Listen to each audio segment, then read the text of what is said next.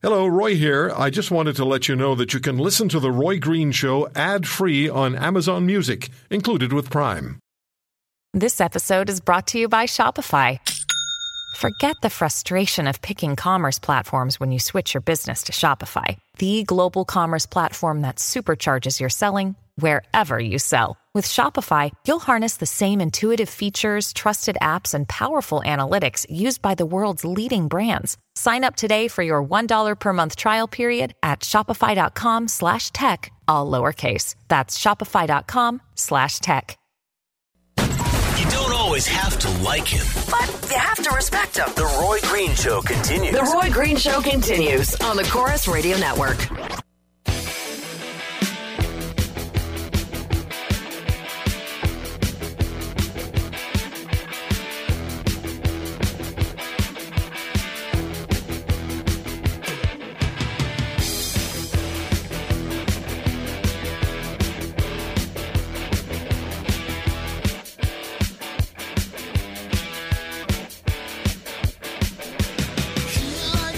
So let's just say that my emails inbox is populated by opinion about this um, Algerian gentleman suing Canada for $50 million for Canada um, being complicit with the United States in the torture that he says he underwent at Gitmo. Canadian agents getting information from him or about him through the Americans. Canadian officials came to interview me on two occasions. They not only shared information about me with my American torturers, but even tried to get information out of me that had nothing to do with Canada in order to help my American torturers.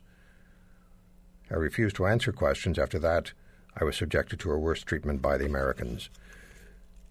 Algerian man says suing the federal government for this is Canadian press for abuses he says he suffered at the hands of American security forces after he left Canada 15 years ago. The unproven allegation by Djamel Ameziane, who was never charged or prosecuted, raises further questions about Canada's complicity in the abuse of detainees at Guantanamo Bay, a topic his lawyers said demands a full scale public inquiry. Why is everybody repeating that line? That is so loaded, so unfair to Canada. The, listen to this. The unproven allegations by Djamel Ameziane, who was never charged or prosecuted, raise further questions about Canada's complicity in the abuse of detainees at Guantanamo Bay. So the allegations are unproven, but it's quite okay, whoever wrote this, quite okay to uh, declare Canada complicit in the abuse of detainees at Guantanamo Bay. Really? Mr. Ameziane also said he, he, he didn't really know he could sue Canada until he heard about his friend Omar Khadr. So, yeah. We're going to talk about that next hour. Uh, earlier this week, another terror rampage in New York City as Sayfullo Saipov, an ardent ISIS follower, plowed a rental truck into cyclists, killing eight, and pedestrians. Still expressing no remorse. He wanted an ISIS flag at his hospital bed. Who are these people? So I was asking myself, who are these ISIS adherents? Who are the young males and females who've fallen under the spell of such a murderous outfit? And is everyone who is repeatedly exposed to negative messaging, particularly if it may contain a grain of perceived cultural or religious relevance, a possible recruit for violent extremism?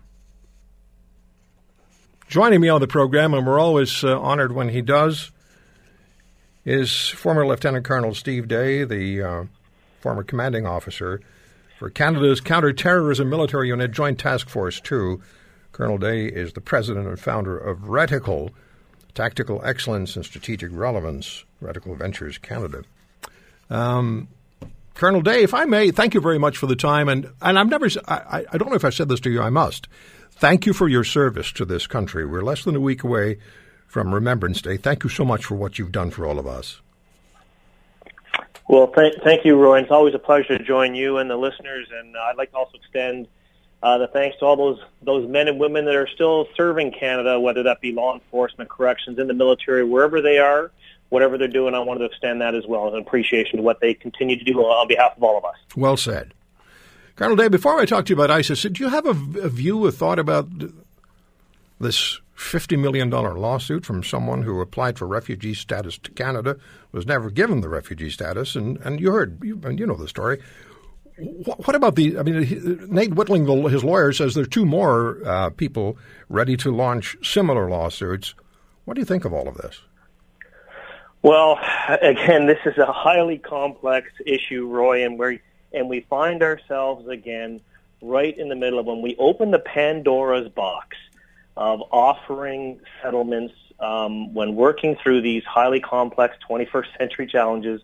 Sure, you get one, you get many, and this is one of the main reasons why Canada does not and will not uh, negotiate with terrorists. Because once you start down that path, you've opened yourself up to repeated um, people coming back at you for money for something that may or may not have actually happened. So it's it's, it's very difficult. And um, yeah, this is this is probably again just the beginning of many things that we will see. Mm-hmm. Um, so a few days ago on, on Halloween, there was this awful incident in New York City. Eight people lost their lives. They were out having a nice evening, walking, riding alongside uh, the river in uh, in New York. And uh, ISIS takes responsibility, and the individual who committed the offense or allegedly committed the offense, Sayfullo Saipov, uh, he wa- he expresses his admiration for ISIS.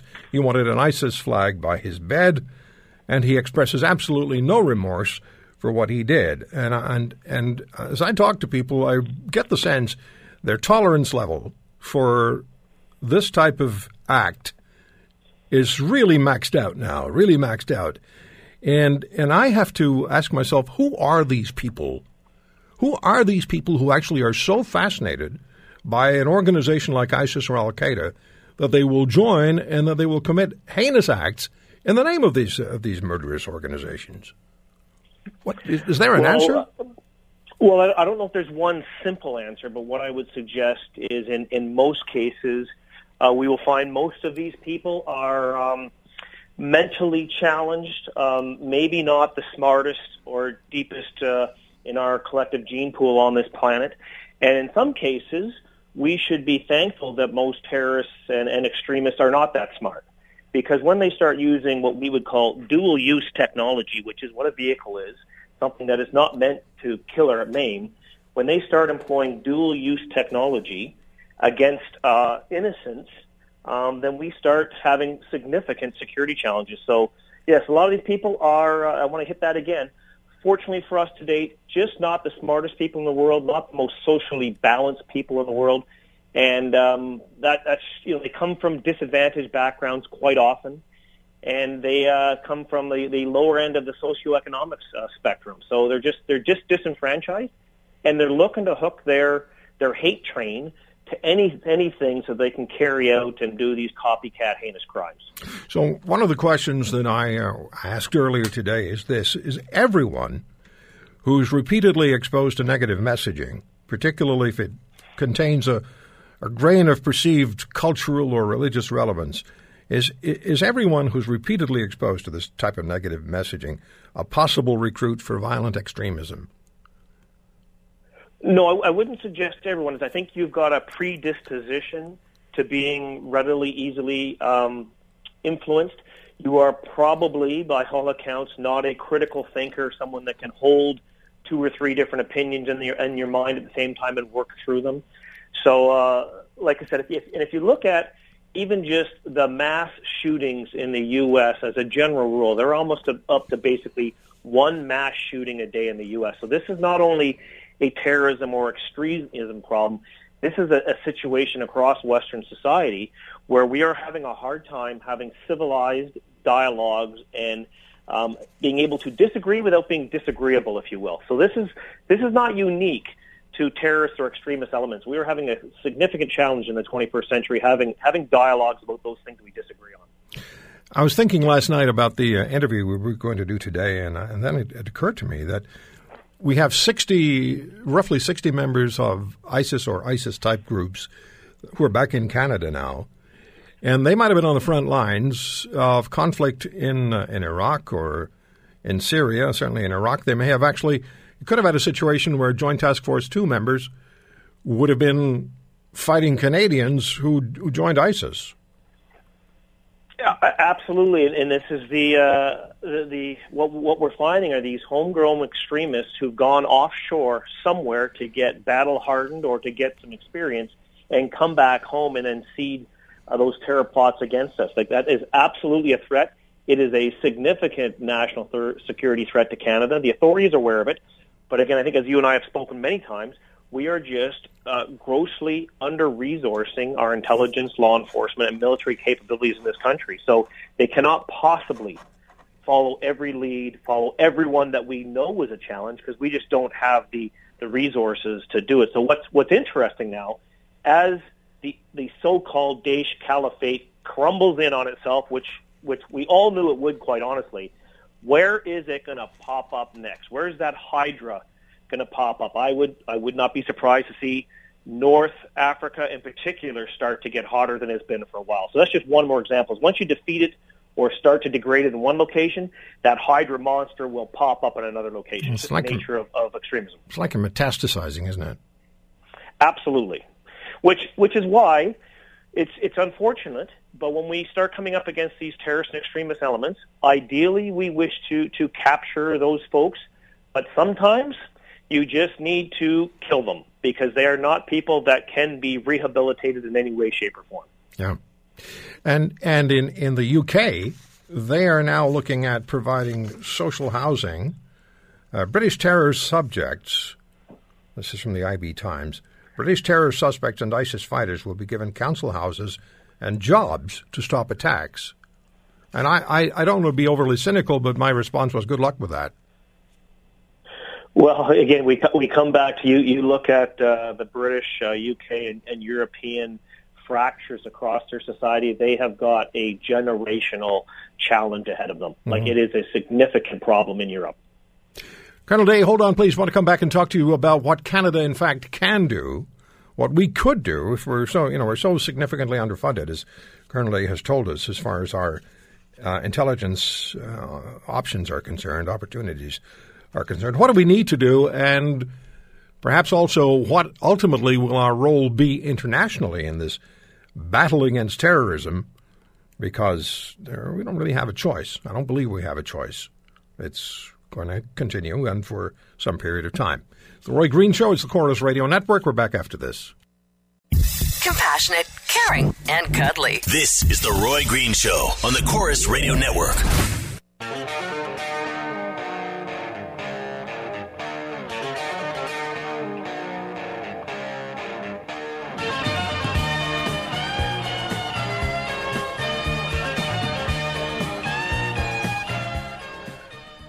I maybe it's just uh, maybe it's just me, but I it seems like there are a lot of these stories happen on Sundays.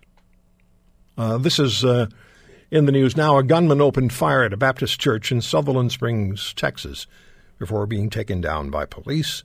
Reading from GlobalNews.com, a witness told local news outlet that he saw a man walk into the First Baptist Church Around 11:30 a.m., witnesses later told a CBS affiliate that several people were shot during the incident.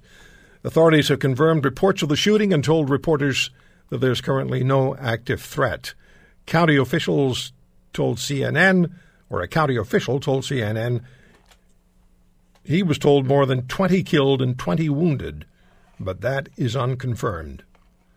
Back to Lieutenant Colonel Steve Day, former commanding officer of Joint Task Force 2, Canada's National Counterterrorism Special Forces Unit. Colonel Day, either way, uh, whether whoever it turns out to be, here's a here's a terror attack. Well, again, as, as we just happened to be talking to before the break, these incidents down in the U.S. in particular, um, different scales and scopes are happening daily in in the U.S. Fortunately, we do not have those challenges here in Canada because those active shooters are extremely those lone wolf attacks are, are almost impossible to stop in advance. It's a it's a horrid horrid reality because you never it, know it is absolutely. you never know where the next place is going to be, who, who the next victims are going to be, and that I suppose is the uh, the appeal to the people who are who are committing these acts. Colonel Day, you, mentioned what, uh, what, what we that we're underfunded as far as our intelligence um, capabilities are concerned. What do what does Canada need to do? What do we need? What has to be um, uh, devoted or, or, you know given to the uh, intelligence agencies? And what is our role going to inevitably be as far as fighting this war on terror is concerned in the years to come? Well, again, what, what I would like to see first of all and foremost is that we as a nation and we as a people with our values must maintain the moral high ground. We must never sacrifice our moral position because quite honestly, by doing that, we put those same men and women in an ethical dilemma or a morality dilemma that then causes them PTSD or operational stress injuries after the fact. So whatever we do, we need to make sure that we're going to fight these extremists, these criminals, these whatever they may be, on a moral plane that keeps us above that. Secondly, I think it is critical that in this country we take we get serious about what's going on in the 21st century. We put in place a legislative framework which empowers at the lowest level those law enforcement, military, and intelligence agencies to get in front of the threat and stay in front of the threat. Uh, thirdly, we got to resource them correctly. When I say resource, I say the, I mean the right diversity of people in these agencies with the right education and the right knowledge set to be able to make informed decisions. So we don't end up with these situations where we've got people suing us for tens of millions of dollars after the fact. Because I think one of the one un- unanswered questions, Roy, is the folks in the early 2000s, those bureaucrats who put these Canadians or so-called Canadians behind bars, um, what's ever happened to them? That would be my question. And lastly, we need to create a true interagency response in this country that pairs up the best of your intelligence, the best of your law enforcement, the best of your military special operations capability, and get in front of this and attack the network, take the network apart, and then do everything we can to safeguard uh, Canadians and our Canadian way of life. Why haven't we done that?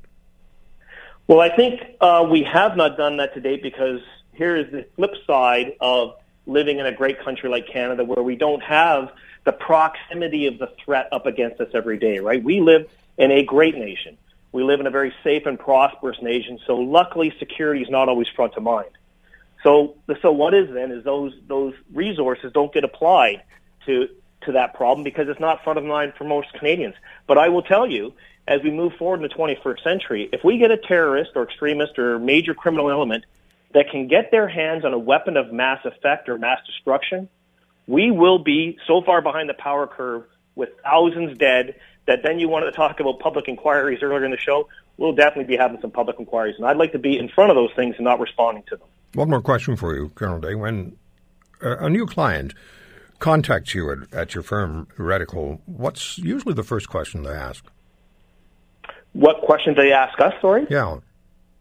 Well, they're, they're trying to understand complexity and what it is they can do as either an individual, a team, or an organization to help mitigate, um, transfer, or accept some risk. Because clearly, security in the 21st century is very challenging, and security is not an end to a means at all, uh, or means to an end. Sorry, security is often seen as a, a net negative, and we at Reticle try and show that. Uh, if you do the right security assessments, they're actually net positives or can be in business enablers or individual and family security enablers. All right. Colonel Day, always great speaking with you. Thank you so much. Thank you, sir. Have a great uh, Sunday afternoon. Thank you. Well, you too. Uh, Colonel Steve Day. Uh, my number is 1 800 263 2428. When we come back, we're going to be talking about this 50 uh, year old Algerian man who was at uh, Gitmo and is suing Canada for $50 million, alleging this country was complicit in torture that he says he underwent at the hands of Americans.